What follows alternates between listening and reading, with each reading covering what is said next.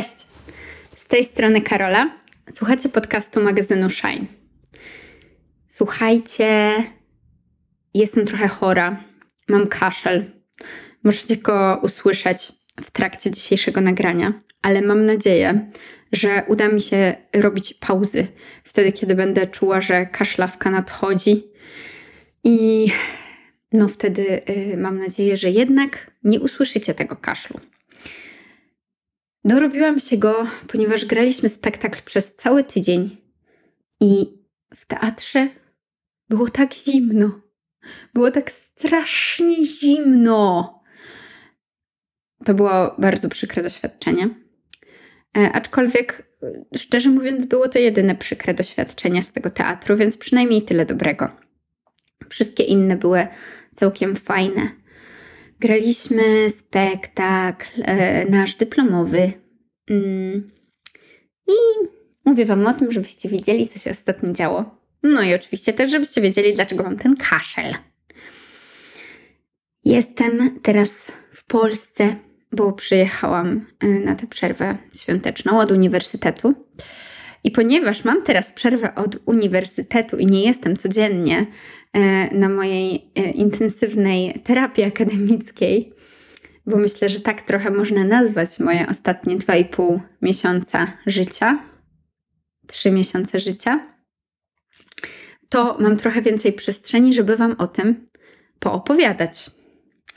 E, I już pewnie, jeżeli słuchacie naszego podcastu regularnie, to już pewnie wiecie, do czego piję E, ponieważ już parę razy zapowiadałam, że jak będę miała trochę siłki, żeby opowiedzieć o dramaterapii, o drama and movement terapii, czyli terapii dramy i ruchu, to, że Wam o niej opowiem. Bo jest to właśnie kierunek, który zaczęłam studiować we wrześniu tego roku.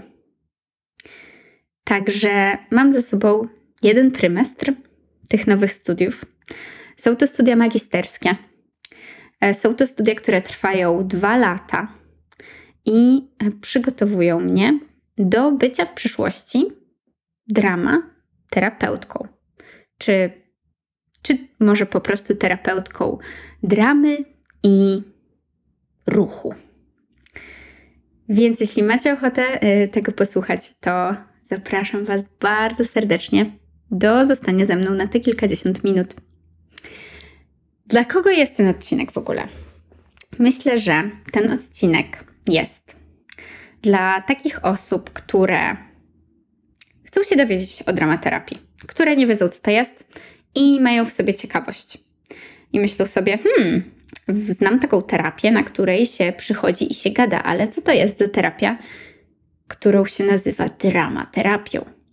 Albo jest też dla osób, dla których na przykład taka terapia, właśnie podczas której siedzi się na fotelu i gada, może z jakiegoś powodu nie działa, a może jest zbyt bezpośrednia, a może jest w jakiś sposób za trudna, albo, yy, albo zbyt jakaś tam. I szukają sobie dla siebie innej formy. A może to jest też dla osób, które chciałyby w przyszłości zostać terapeutami, terapeutkami, ale jeszcze nie znalazły dla siebie formy, i może tą formą może być właśnie ta forma około teatralna. Bo domyślam się, że y, część z Was, słuchaczek i słuchaczy, y, może być teraz w takim miejscu, w którym ja byłam parę lat temu czyli w takim miejscu, w którym jeszcze nie do końca wiedziałam, co to jest dramaterapia, więc nie mogłam wiedzieć, że jest to rzecz, którą chciałabym wypełnić swoją codzienność. A potem dowiedziałam się, czym ona jest, i okazało się, że absolutnie pięknie dopełnia się z jakimiś moimi pragnieniami i marzeniami. Także dla Was wszystkich jest ten odcinek. Zaczynamy! Zazwyczaj, kiedy osoby pytają mnie, co studiuję, i ja mówię, studiuję dramaterapię, to następne zdanie czy pytanie, które pada, brzmi: terapię co? Albo jaką terapię? Albo co to jest dramaterapia?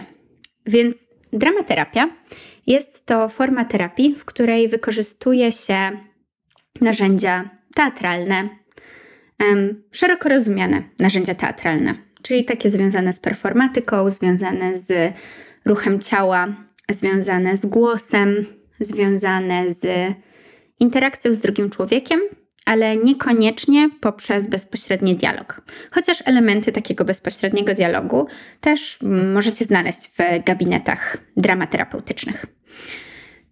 Żeby tutaj nie pomieszać pojęć, które bardzo łatwo się miesza, powiem Wam od razu, że dramaterapia to jest terapia gabinetowa. To nie jest tworzenie mm, spektakli teatralnych, które mają jakieś elementy terapeutyczne. Bo coś takiego nazywałoby się applied theater, um, czyli taką, um, taką dziedziną, w której powiedzmy gromadzi się jakieś osoby e, i potem poprzez tworzenie sztuki, poprzez tworzenie sztuki teatralnej, wchodzi się w taki proces terapeutyczny. Oczywiście może być tak, że osoby, które robią dramaterapię, używają też tej dziedziny nazywanej właśnie applied theater. Czyli ta dramaterapia może tak być, że przerodzi się w jakiś monodram, albo w jakąś wystawę, albo w jakiś recital. Pewnie, że tak, bo jeżeli pracujemy artystycznie na jakichś rzeczach, na jakichś, nie wiem, traumach, zaburzeniach, problemach, trudnościach, to bardzo często może się zdarzyć tak, że klient, klientka stwierdzi, że ma taką potrzebę, żeby to poszło krok dalej, żeby ktoś mógł to zobaczyć, żeby mieć widza, żeby, żeby podzielić się tymi odkryciami z dramaterapii. Ale to nie jest założenie dramaterapii. Dramaterapii założeniem dramaterapii jest to, że spotykamy się normalnie w gabinecie, zazwyczaj jeden do jednego, jeden terapeuta i jeden pacjent, klient, pacjentka, klientka i zaczynamy robić rzeczy. I zdaję sobie sprawę, że to robić rzeczy brzmi w tym momencie strasznie tajemniczo, ale zaraz to rozpakuję. Ale zanim to rozpakuję, to jeszcze kilka rzeczy, o których chciałabym Wam powiedzieć, żeby w ogóle zarysować kontekst tego, o czym będę dzisiaj mówić. Więc um, gdzie studiuję? E, studiuję w Londynie na uniwersytecie, który nazywa się Royal Central School of Speech and Drama. Jest w północnym Londynie. Mm, jeżeli znacie trochę Londyn, no to takie okolice Camden Town, Hampstead, Finchley Road. Um, naprzeciwko Hampstead Theatre. Szkół dramaterapeutycznych, czy takich metod dramaterapeutycznych jest kilka. I na pewno ta, której uczy się w Wielkiej Brytanii, różni się od tej, której uczy się na przykład w mm, Stanach Zjednoczonych czy w Australii, ale też nawet w ramach samej Wielkiej Brytanii te metody dramaterapeutyczne różnią się od siebie. Ta, w której ja się uczę, nazywa się metodą sezamkową. Przetłumaczyłam to teraz bardzo bezpośrednio, bo brzmi ona po angielsku Sesame Method.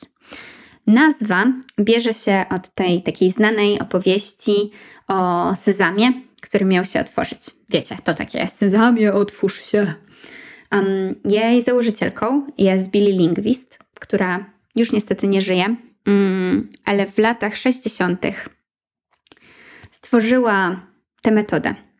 I ta metafora, która, która, która jest e, wykorzystana w nazwie tej szkoły, jest z takiego założenia, że właśnie wchodząc do gabinetu dramaterapeutycznego, wchodząc w proces dramaterapii, trochę mówimy właśnie Sezamie, otwórz się, wchodzimy do jakiegoś świata, który jest zupełnie inny niż ten świat na zewnątrz, niż ten świat rzeczywistości.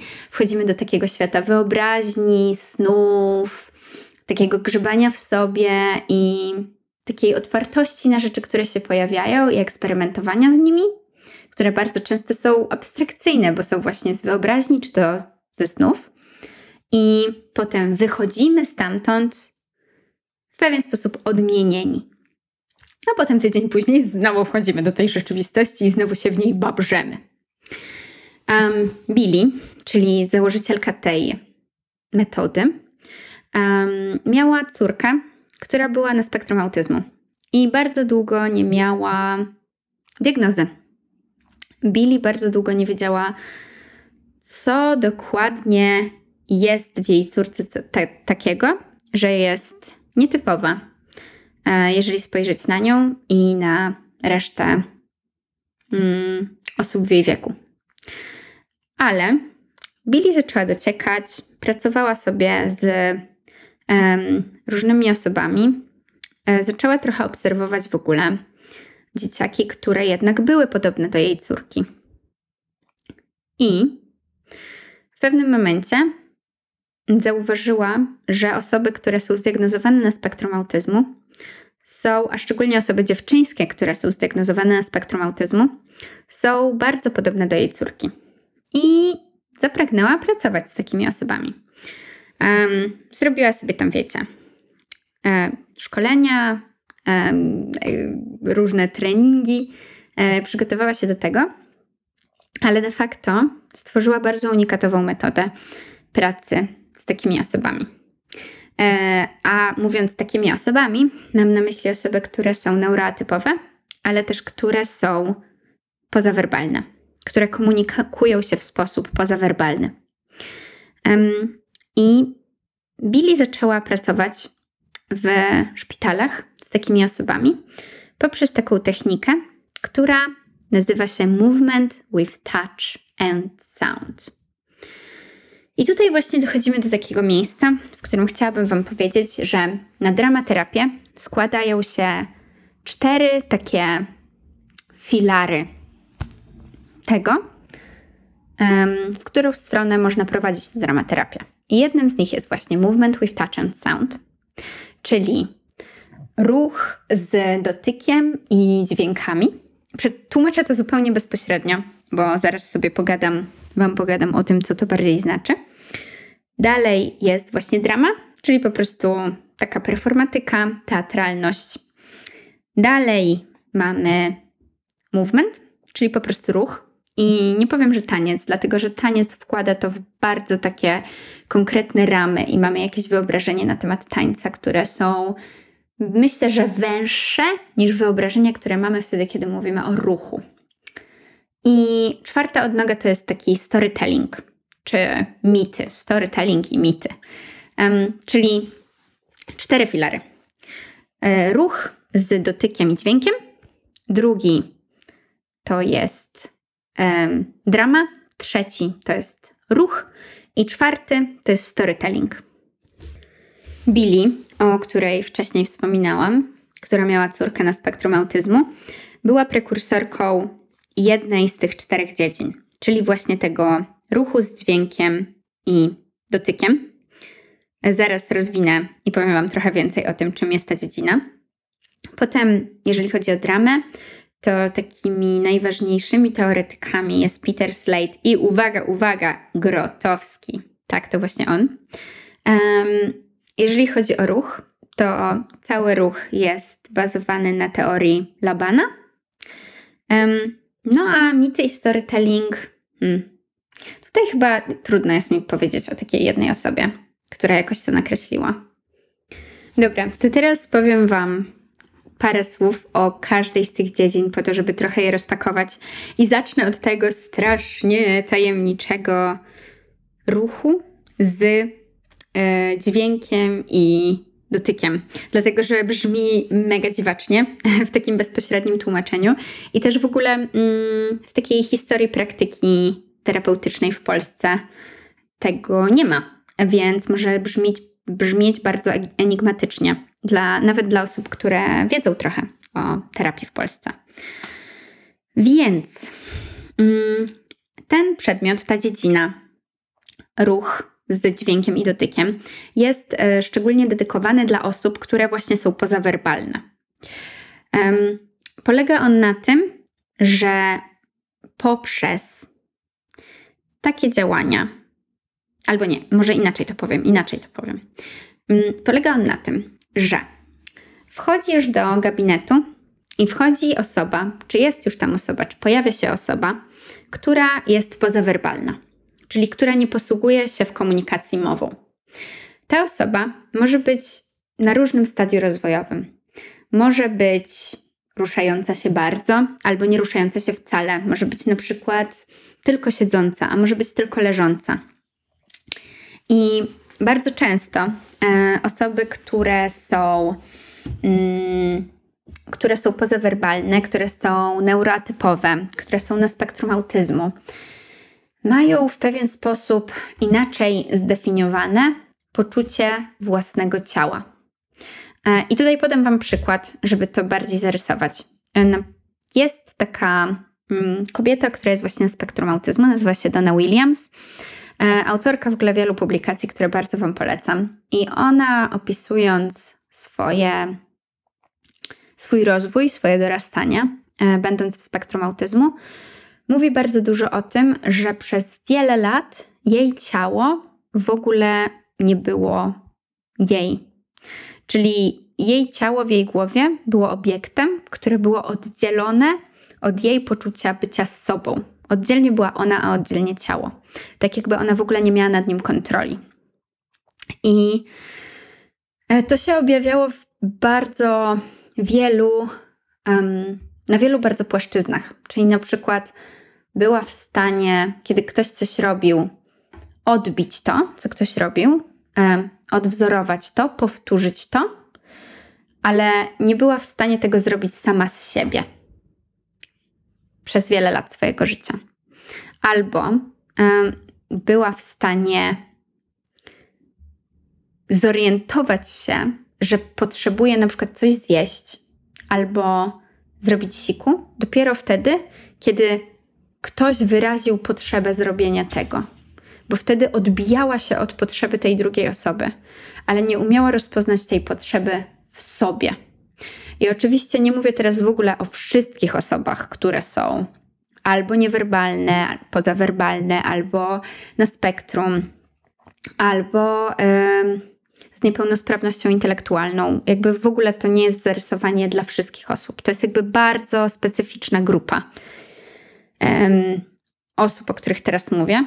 I dlatego podałam ten przykład Dony, żebyście mogli sobie wyobrazić, mogły sobie wyobrazić mniej więcej, jakiego rodzaju klient czy pacjent, czy klientka czy pacjentka to może być. I pracuje się w ramach tego nurtu dramaterapeutycznego w taki sposób, że mm, bardzo dużo się właśnie odbija lustrzanie te osoby, z którą się pracuje. Albo odpowiada się na jakieś takie mikropropozycje ruchowe czy dźwiękowe, które się od niej dostaje. Czyli jeśli na przykład powiedzmy osoba się jakoś kołysze albo ma jakieś takie, nie wiem, nerwowo jakoś rusza palcami, to możesz spróbować to robić dokładnie to samo co ona, albo w jakiś sposób poprzez swoje ciało i poprzez dźwięki, które wydaje Twoje ciało jako terapeuty czy terapeutki, odpowiadasz na to, co zostaje wyrażone przez Twojego pacjenta lub pacjentkę. I cała idea, która za tym stoi, podstawą tej całej idei jest to, że w momencie, w którym właśnie Twoje ciało zaczyna odpowiadać na jakieś ciało, to to jakieś ciało może zrozumieć ten, tę identyfikację ze swoim ciałem, może poczuć tę identyfikację ze swoim ciałem poprzez odbicie się od innego. Trochę czuję, że to zaplątałam, ale chodzi o to, że tak jak podałam ten przykład Dony, że tak jak wiecie, tak jak ona potrzebowała, żeby ktoś inny wyraził swoją potrzebę, żeby się zorientować, że ma potrzebę. To dokładnie tak samo, jeżeli ktoś, jeżeli twój, twój pacjent, pacjentka na przykład wydaje dźwięk, powiedzmy, a ty wydasz dźwięk na przykład, nie wiem, oktawę niższy. Kurczę, nie zrobię tego tak na zawołanie, ale powiedzmy uuu, to w ogóle nie było oktawy, no ale tam niższy, to ona poprzez kontrast tego, co ty zaprezentowałeś i tego, co. To, to ona poprzez kontrast tego może poczuć wagę tego dźwięku, którego, który sama z siebie wydaje. I oczywiście to prawie nigdy nie jest tak, że wchodzisz, osoba, nie wiem, wyda jakiś dźwięk, powiedzmy taki, i ty wydasz na to taki dźwięk. I ta osoba wtedy ma takie: O, ten ktoś wydał inny dźwięk. Czyli ja też wydałam dźwięk, który miał taki sam rytm, ale brzmiał inaczej. No nie, to nie jest tak, że raz się to zrobi i już. Zazwyczaj to są tygodnie czy nawet miesiące pracy, w których gdzieś powoli ta ścieżka identyfikacji ze swoim ciałem, identyfikacji z ruchami, które się robi, identyfikacji z dźwiękami, które się wydaje, poprzez odbicie się od osoby terapeuty, zaczyna się dziać. Ale to są kroki, to jest oczywiście powtarzalność i regularność. Um, I no w tej nazwie tego, tej dziedziny jest jeszcze ten dotyk, um, ale to nie jest tak, że ten dotyk jest czymkolwiek innym niż to, co już Wam powiedziałam. Po prostu ten rodzaj um, lustrzanego odbicia, czy odpowiedzi na czyjś ruch swoim ruchem, czy na czyjś dźwięk swoim dźwiękiem, czy na e, czyjś dotyk swoim dotykiem, właśnie może się dziać na tych trzech płaszczyznach, czyli również poprzez dotyk, a nie tylko przez dźwięk albo przez e, ruch ciałem. Także tak, to jest właśnie ta pierwsza dziedzina, w które, z której swoją drogą robię specjalizację i którą będę, w której będę robić praktyki już od stycznia. Będę miała swoich pacjentów od stycznia, z którymi będę tak pracować. No, pewnie nie jest to dla Was jakąś wielką dziwotą, dlatego że mój Konrad jest taką osobą, mój brat jest taką osobą, więc oczywiście, że chcę pracować z takimi osobami. I i strasznie chcę to przywieźć do Polski po studiach, bo, bo nie ma takich terapii. I ja to bardzo obserwuję na ścieżce Konrada, że to zawsze było, że wiecie, tego rodzaju praca, taka praca właśnie ciałem, ruchem, dźwiękiem, dotykiem, to jest takie bezpośrednie odpowiadanie na, mm, na komunikat, który dostajesz od żywej istoty człowieka, który jest przed tobą. I to nie jest uganianie się za tą drabiną rozwojową, za którą no niestety wielu terapeutów się w przypadku mojego brata uganiało i nadal się u, ugania. I Konrad spotkał bardzo wielu wspaniałych terapeutów w swoim życiu, aczkolwiek teraz, jak ma 22 lata, to ja trochę kwestionuję sens uczenia go sylab na siłę, czy kontaktu wzrokowego na siłę, bo, no bo on tego, z tego nigdy nie skorzystał. E, I prawdopodobnie nigdy nie skorzysta.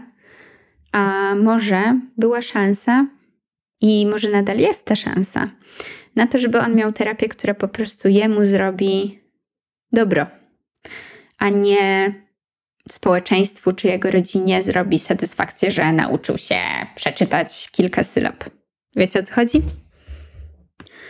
No dobra, to opowiedziałam Wam trochę, trochę o tym najbardziej niepolskim, najbardziej tajemniczym e, przedmiocie specjalizacji w ramach dramaterapii.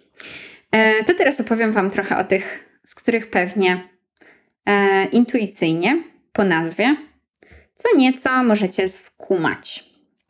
Więc zacznijmy od terapii poprzez dramę, poprzez techniki teatralne.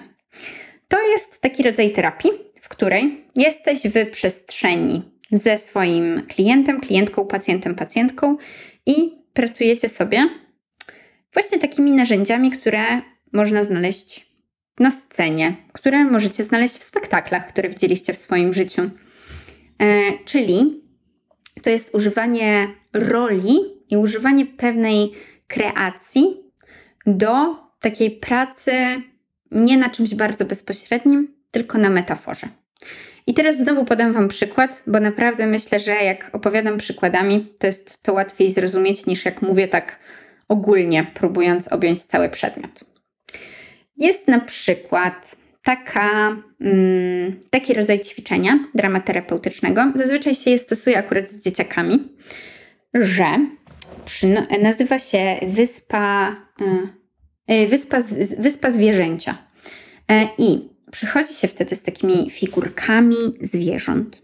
Z takimi, wiecie, na pewno bawiliście się w zoo, jak byliście mali, małe. I na pewno mieliście takie małe figurki różnych zwierzaków. Takie, one były zazwyczaj plastikowe po prostu. E, I przynosi się wtedy właśnie tak dużo takich figurek zwierząt, arkusz papieru oraz um, jakieś kredki albo flamastry. I na początku mówi się takiej osobie, z którą się pracuje, takiemu dziecku, z którym się pracuje, cześć, wybierz sobie jakieś zwierzę, którym byś chciał dzisiaj popracować. I na przykład to dziecko wybierze sobie powiedzmy żyrafę. No i ta żyrafa zostaje, a reszta zwierzaków się chowa. No i pytasz tę osobę, to jak ta żyrafa ma na imię? E, czy ona, nie wiem, e, opowiedz mi coś o tej żyrafie. Właśnie najlepiej jest tak, opowiedz mi coś o tej żyrafie. I na przykład e, to dziecko może powiedzieć, że ta żyrafa, nie wiem, ma mamę i brata. To można zapytać, no a jakie ma relacje z tym bratem, a jakie ma relacje z tą mamą, a co ta żyrafa lubi, a czego ona nie lubi. No i tak się trochę dowiadujemy o tej żyrafie. E, wiemy już o niej coś i potem wykładamy ten arkusz e, i mówimy osobie, z którą pracujemy, że mam tutaj, prawda, kartkę i mam flamastry albo kredki. I chciałabym Cię poprosić, żebyś narysowała, narysował wyspę, na której Twoja żyrafa, e, nazwijmy powiedzmy tę żyrafę Dorota. No oczywiście to ta, Twój klient albo klientka musi dać jej imię, ale ponieważ nagrywam podcast, to nazwę ją Dorotka. I mówisz, poproszę Cię, żebyś narysował, narysowała teraz wyspę, na której Dorotka mieszka. I wtedy e, osoba rysuje wyspę. I potem pytasz ją, żebyś coś opowiedziała o tej wyspie. Zaczyna opowiadać. Często się tam pojawiają na przykład jakieś drzewa, jakieś morze, takie różne rzeczy. I potem kolejną rzeczą, którą można wprowadzić, jest to, żeby dać jakiś inny kolor, wprowadzić jakiś inny kolor do tego rysunku i poprosić, żeby narysowała mm, osoba te rzeczy, których żyrafa Dorotka potrzebuje i te rzeczy, których żyrawka Dorotka chce mieć na tej wyspie, czyli jej potrzeby i pragnienia. I potem one się tam gdzieś pojawiają. I potem można w to iść jeszcze krok dalej, czyli. A nie, właściwie ten krok dalej to nawet trzeba iść, czyli poprosić, żeby osoba umiejscowiła żyrafę Dorotkę gdzieś na mapie. I w zależności od tego, czy to jest, nie wiem, umiejscowił w wodzie, albo w lesie, albo w, na drzewie, no to pytamy, dlaczego tam? Co, dlaczego to miejsce jest ważne dla niej? Dlaczego, po prostu dlaczego ona się tam pojawiła? E, no i to zazwyczaj, wiecie, to jest taka zazwyczaj praca, która w pewien sposób pozwala, no e, e, nie oszukujmy się, zwykle jest tak, że po prostu żyrafa Dorotka jest tą osobą, jest metaforycznie osobą, z którą pracujesz. Jakby to dziecko zazwyczaj metaforycznie decyduje się wybrać żyrafę Dorotkę, z którą, która jest symbolicznie nim albo nią. I na takim układzie można pracować kilka tygodni. I czytałam, czytałam różne opracowania terapeutów, którzy właśnie pracowali tak z dzieciakami i bardzo często tam się po prostu pojawiają takie rzeczy z rodziny, o mamie i tacie żyrafy Dorotki, albo, albo też ze społeczności, tego różnych lęków społecznych. Tego, że nagle się okazuje, że mm, żyrafa Dorotka nie chce wyjść na boisko, gdzie są inni, tylko siedzi cały czas e, pod wierzbą płaczącą i się pod nią chowa. No i wtedy, no i dlaczego? A co by się stało, gdyby wyszła? Myślę, że rozumiecie o co chodzi. Mm, że po prostu poprzez taką pracę na symbolu i na metaforze można dojść do rzeczy, których często no dziecko tak po prostu nie nazwie. Nie wejdzie do gabinetu i nie powie: Mam lęk społeczny. Kiedy dzieciaki bawią się na boisku, to ja huśtam się sama na huśtawce. Czuję się samotna. E, a jeżeli jesteście mądrą terapeutką albo terapeutą, to i tak to wszystko wyczytacie. I, i tak możecie z tym pracować. Także tak, to był mój przykład. No ale oczywiście to jest jakby to, to, to, żebyście nie myśleli, że wszyscy dramaterapeuci pracują z zwierzakami plastikowymi. Jakby nie, nie, nie, absolutnie nie. To jest e, jedna rzecz, której się nauczyłam, że można tak pracować, a tych rzeczy w ramach technik dramaterapeutycznych myślę, że nauczyłam się przez ostatnie dwa i pół miesiąca jakieś, no nie wiem, tak z 80, a, a dopiero studiuję dwa i pół miesiąca, no trzy. Um, ale chciałam Wam podać konkretny przykład, bo myślę, że wtedy jest dużo łatwiej sobie wyobrazić w ogóle o co w tym chodzi. Kolejną metodą, kolejną dziedziną, kolejną odnogą dramaterapii jest storytelling albo tak zwane mity, który polega na tym, że opowiada się historię i potem poprzez tę historię e, w wątkach tej historii e, próbuje się wygrzebać różne znaczenia, symbole i mm, dowiedzieć się rzeczy o sobie, jeżeli się jest klientem, klientką albo o kimś, jeśli się jest terapeutą, terapeutką. Czyli, no i teraz znowu podam przykład. Um, przychodzimy na taką sesję dramaterapeutyczną. Powiedzmy, że to jest sesja z czterema klientami, klientkami. No i po tam jakimś wstępie, po jakiejś rozgrzewce opowiadamy historię. I na przykład to może być historia o e, kobiecie, kobiecie e, szkieletonie, szkieletonie, e, kobiecie z kości, bez ciała, która została przez kogoś utopiona i teraz próbuje się zemścić i w nocy wychodzi z wody i śledzi rybaków, bo ma nadzieję, że ktoś jakoś jej pomoże i odda jej jej ciało. Teraz opowiedziałam jakąś historię, którą kiedyś usłyszałam, ale to tak opowiedziałam ją bardzo w jakichś takich ogólnikach. Ona jest dużo bardziej szczegółowa. Ale potrzebuję historii, żeby mieć jakiś fundament do mojej opowieści. Więc opowiadamy tę historię jako dramaterapeuta.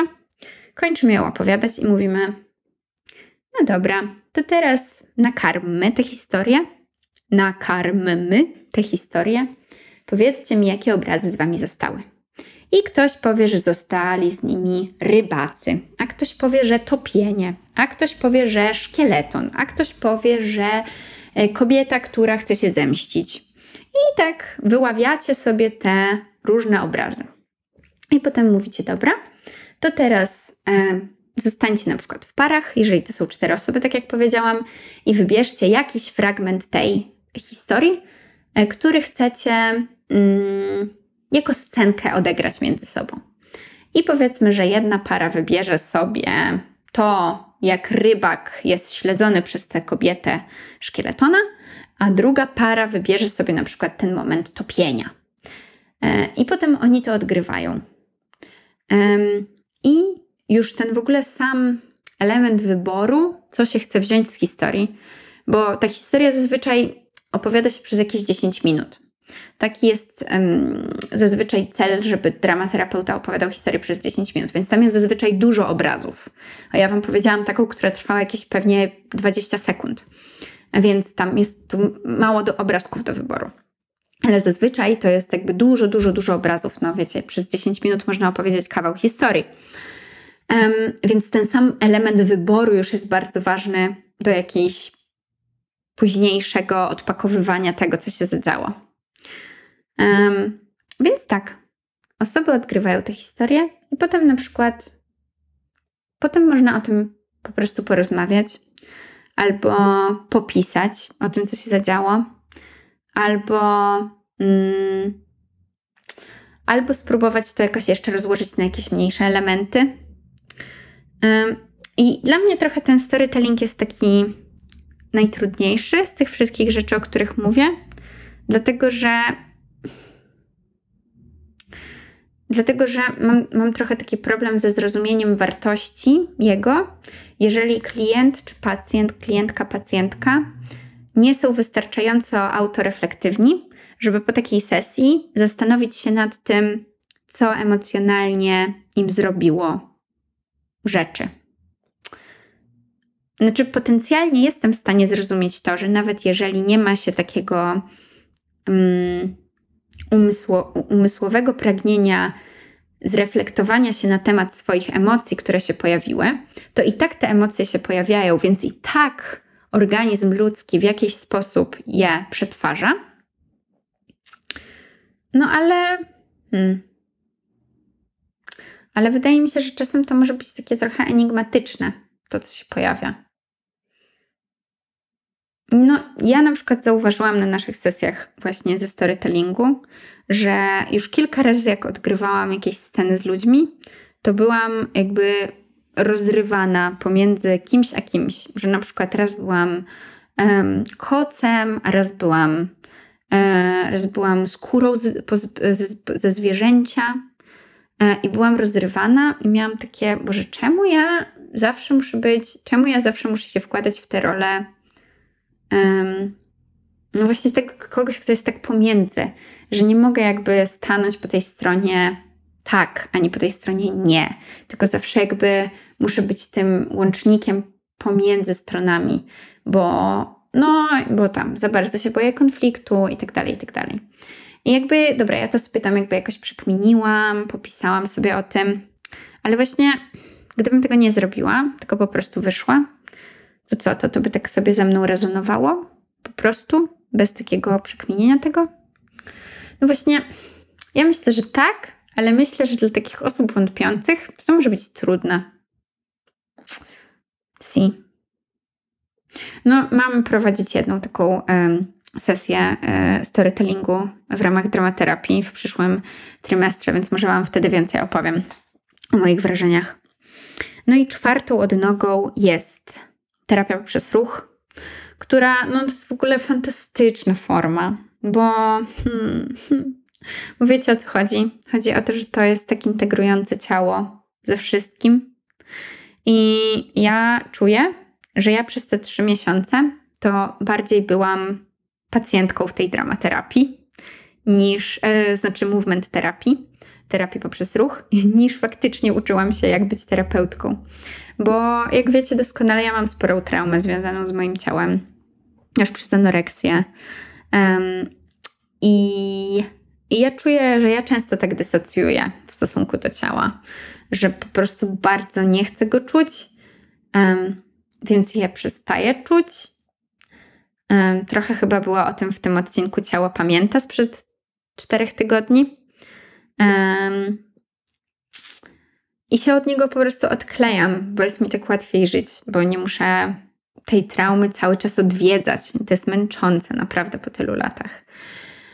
Ale i pamiętam, że jak przyszłam na pierwszą sesję z moją profesorką z tego przedmiotu i ona nas zapytała, z czym w ogóle nam się kojarzy ruch. Jak słyszymy słowo ruch, to jakie mam skojarzenie? No i ja miałam takie, no, trening, trening i to, że jak się nie poruszam, to będzie mi trudniej i ciężej i że jak się poruszam, to chociaż może nie jestem wielką fanką tego, to przynajmniej będę miała w sobie takie, dobra, zadanie wykonane, zrobiłaś coś dla tego ciała. A powiem Wam, że po tych trzech miesiącach już mam trochę, trochę, to jest taki łeb, łepek od szpilki, ale jednak trochę w sobie takiego, hmm, jest ruch, który może być totalnie niezwiązane z tym, że się trenuje, że to nie jest trening. I w, tym, w tej terapii poprzez ruch jest dużo takich elementów, że robi się bardzo małe rzeczy, bardzo powtarzalne um, i się trochę patrzy, co jak Twoje ciało robi, to co się pojawia. Na płaszczyźnie takiej emocji, ale też na płaszczyźnie myśli i wspomnień i wyobraźni. Czyli na przykład powiedzmy, że robisz taki ruch, jakbyś wyciągał po kogoś rękę i chciał go przyciągnąć do siebie. I jest taki temat tego ruchu. I w bardzo różny sposób wyciągasz tę rękę i przyciągasz osobę, albo przyciągasz coś przed sobą, albo przyciągasz powietrze. W szybko, wolno, w mini skali, w ogromnej skali. I łapiesz sobie skojarzenia. Czy ci, to, czy ci wracają jakieś wspomnienia, czy ci wracają jakieś, e, jakieś wyobrażenia, jakieś, nie wiem, w ogóle jakieś sny czasem się pojawiają. I potem od tego, co się pojawia, na przykład możesz w ogóle stworzyć całą taką sekwencję ruchową, w jakiś sposób odpowiadać na to swoim ciałem. I to jest w ogóle mega mocne, dlatego że są takie badania, e, które pokazują to, że osoby, które e, miały na takim naprawdę bardzo, bardzo, bardzo wczesnym etapie swojego życia, jak były dzidziorami, miały zaburzoną tę możliwość na przykład. Mm, na przykład, um, no właśnie na przykład złapania kogoś i przyciągnięcia. Um, takie, takie mega podstawowe, no tak, y, nie wiem, jak taki mały bobol próbuje złapać po prostu pierś matki, żeby się napić mleka. I, ale jest kilka takich ruchów. Um, właśnie jest też na przykład um, odpychanie, czyli jak taki mały dzidzior e, buduje sobie swoje granice i się orientuje, że jeżeli odepchnie kogoś, to może decydować o tym, w jakiej bliskości jest ta druga osoba. I to jest bardzo ważne w w ogóle uczeniu się granic i samostanowieniu granic. I w każdym razie, e, w każdym razie są badania, które po prostu mówią, że jeżeli już na takim wczesnym etapie jest to zaburzone, i coś się zadzieje tam takiego, że ten mały dzidzior nie może na przykład ustanowić swoich granic i nie może odepchnąć tej osoby, bo ta osoba na siłę go na przykład przytula, albo że nie wiem, że nie może właśnie przyciągnąć do siebie osoby i nie może zbudować tej bliskości, którą ma potrzebę intuicyjnie, czy jakoś tam tak mm, prymitywnie zbudować. Dobra, prymitywnie to nie jest dobre słowo. E, to, że potem, e, to, że potem te emocje są w stanie się pojawić w takiej pracy. Że jak się po prostu właśnie eksploatuje ten ruch, nie wiem, odpychania, przyciągania, e, czy wyciąga, wyciągania ręki w stronę kogoś, to że te w, w taki niedobry, traumatyczny sposób uformowane, e, uformowana dynamika pomiędzy kimś, a tym, tą matką, czy tam y, po prostu opiekunem, czy opiekunką, mogą się pojawić w takiej pracy, że to wspomnienie może wrócić. Bo ciało pamięta, jak już mówiłam cztery tygodnie temu. Um, więc tak, więc to jest bardzo ciekawe, ale to też wiecie, to też jest taki odłamek takiej pracy poprzez ciało, bo na przykład można też pracować w ogóle tylko na takim tak zwanym oddawaniu ciężaru swojego ciała i braniu ciężaru ciała drugiej osoby. Bo to ma bardzo w ogóle bogatą symbolikę, jak się wiecie. Na przykład jak się kładzie na kogoś, albo jak się, nie wiem, tylko kładzie swoją rękę na kogoś, albo jak się właśnie bierze ten ciężar ręki drugiej osoby, albo bierze ten ciężar drugiej osoby. A więc jakby bardzo dużo z takiego zaufania, bardzo dużo też z poczucia bezpieczeństwa przy drugiej osobie, w stosunku do drugiej osoby. E, i zachwianym poczuciu bezpieczeństwa. E, I właśnie e, na przykład osoby, które mają w jakiś sposób zaburzone to poczucie bezpieczeństwa ciała i zaburzone to poczucie zaufania w stosunku do drugiego ciała, mogą mieć bardzo duży problem z oddawaniem swojego ciężaru, z dawaniem swojego ciężaru, swojego ciała drugiej osobie. Więc można na przykład przez tygodnie pracować po prostu tylko na takim, wiecie, braniu ciężaru cudzej dłoni, opieraniu się na kimś, przewracaniu się tak, żeby ktoś cię złapał i tak dalej, i tak dalej. Więc tam jest dużo takich niuansów, ale ogólnie to wszystko bazuje bardzo mocno na tym, że, no, że ciało jest ważne, jest mądre i na budowaniu jakiegoś kontaktu ze swoim ciałem po raz kolejny. Albo po raz nie kolejny, może po raz pierwszy raz w życiu, może tak. Dobra, no to opowiedziałam Wam o tych czterech różnych dziedzinach, poprzez które można praktykować dramaterapię. Powiedziałam Wam też, jaka specy- jaką yy, ja prawdopodobnie będę miała specjalizację. Aczkolwiek to też nie jest tak, że, mm, że jak robisz praktyki w ramach specjalizacji z takimi osobami e, pozawerbalnymi jak ja, to że tylko tak musisz potem pracować. Bo na przykład wyobrażam sobie, że taka praca reakcyjna na coś, co się dzieje, może uwzględniać inne techniki z tych, z tych czterech technik, o których Wam opowiedziałam. Na przykład, powiedzmy, jakbym miała zareagować, nie wiem, na taką sytuację. Mm, no, dajmy sobie, że jest taka sytuacja, że w szkole, w jakiejś klasie, jakaś osoba jest wykluczana ze względu na to, że jest jakaś inność w niej. E, I na przykład ktoś by mnie poprosił, żebym przeprowadziła sesję, kilka sesji dramaterapeutycznych z, klas, z tą klasą, mm, żeby jakoś w ogóle nazwać ten problem, zintegrować e, i, i żeby już mogło być inaczej. To wtedy no, na pewno bym nie pracowała z nimi poprzez te dźwięki i, i ruchy i e, nucenie, no bo to no bo to nie jest technika dla tej grupy klientów.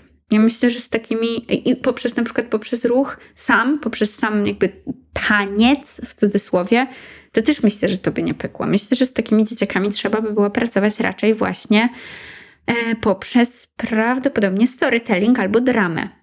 Bo to by pasowało dużo bardziej do tej grupy.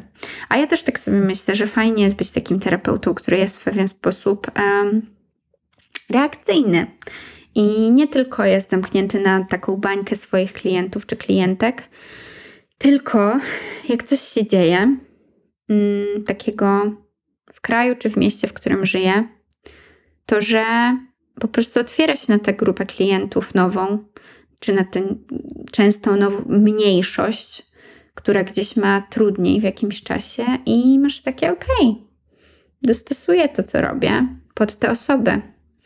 No bo ostatecznie to jest wszystko o wsłuchiwaniu się w potrzeby ludzi, bardzo konkretnych ludzi, z którymi się pracuje.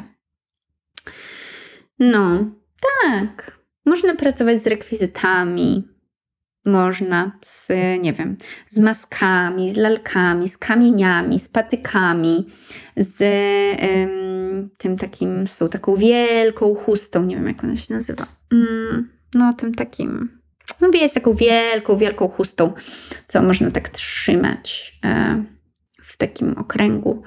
Z kocami, z materacami. Można z tym wszystkim, a można w ogóle bez niczego. I tylko człowiek, człowiek w gabinecie. Albo człowiek i kilkoro ludzi w gabinecie. Tak, to są chyba jakieś najważniejsze rzeczy. Znaczy, najważniejsze podstawy z dramaterapii, o których chciałam Wam opowiedzieć, po to, żeby w ogóle otworzyć jakoś ten temat. Um, I w ogóle podzielić się z Wami tym, co przeżywam od trzech miesięcy, bo totalnie sobie nie wyobrażałam, że to będzie tak wyglądać, bo wychowana w tradycji polskiej e, i e, w takiej terapii też właśnie gadanej, to nie sądziłam, że ludzie tak pracują. I w ogóle arteterapia mi się kojarzyła tylko z takim, wiecie, malowaniem swoich emocji czy rysowaniem. A to jest po prostu tak pojemne. Arteterapia jest tak pojemna, bo też dramaterapia, arteterapia zawiera w sobie dramaterapię i, i, i, taneczną terapię, i sztuki wizualne terapię, i jeszcze różne inne. Także myślę, że fajnie powoli jest to zacząć odkrywać i przywozić na ten polski grunt. Dzięki bardzo, że chcieliście mnie wysłuchać i przejść ze mną przez te wspomnienia, marzenia, przygody, skojarzenia. Um, tak. Słyszymy się za dwa tygodnie. Dzięki wielkie i dobrego wieczoru Wam wszystkim życzę. Albo dobrej pory dnia, w której słuchacie tego podcastu. Pa! A jeszcze mam postscriptum, dlatego że e, chciałam jeszcze dograć taką e, protestującą e, notę, trochę autopromocję, ponieważ już nie będę miała okazji przed Sylwestrem z Wami porozmawiać, znaczy pogadać do Was, to chciałam Was bardzo, bardzo serdecznie zaprosić na protest osób z niepełnosprawnością, ich opiekunów i opiekunek, który organizuję z moją mamą w Warszawie. To już będzie nasz trzeci protest e, w przeciągu ostatnich czterech miesięcy. E, I będzie on 31 grudnia e, czyli w Sylwestra. E, taka trochę forma before'u przed e, sylwestrową zabawą, przed Pałacem Prezydenckim o godzinie 18 i będziemy tam do 20. I chyba będą bębny, trochę sobie pokrzyczymy, trochę sobie pośpiewamy i potańczymy. Może nawet będzie jakiś mały koncercik, ale to będziemy dawać znać na mediach społecznościowych. Więc tak, e, przepraszam za tę e, chamską właśnie e, promocję czegoś, co nie jest tak stricte w Shine, ale ponieważ ja jestem, ja jestem stricte w Shine, to pomyślałam, że, że się z wami tym podzielę, bo jest to dla mnie teraz bardzo ważny element rzeczywistości. Plus w ogóle, powiedziawszy to, to jestem strasznym hamidłem, bo yy, nie powiedziałam wam, że życzę wam no i właśnie czego Wam życzę? Bo są święta i jest Sylwester i myślę, że po prostu życzę Wam tego, czego potrzebujecie. Bo ja nawet nie wiem, czy Wy spędzacie święta, czy nie spędzacie świąt. Nawet nie wiem, czy świętujecie Sylwestry, czy nie świętujecie. Nie wiem, czy może w ogóle to dla Was nie jest jakiś okropny czas, czy to jest dobry czas. Nie wiem, bo nie wiem do końca, kim każda i każdy z Was jest. I też różnicie się od siebie, Wy wszyscy, którzy mnie słuchacie, którzy nas słuchacie i czytacie. Więc na ten czas, na te najbliższe dwa tygodnie, które dla jednych są piękne i ciepłe, dla innych są zimne i niefajne, dla jeszcze innych są traumatyczne, są bardzo różne, to życzę Wam po prostu tego, czego potrzebujecie. Pa!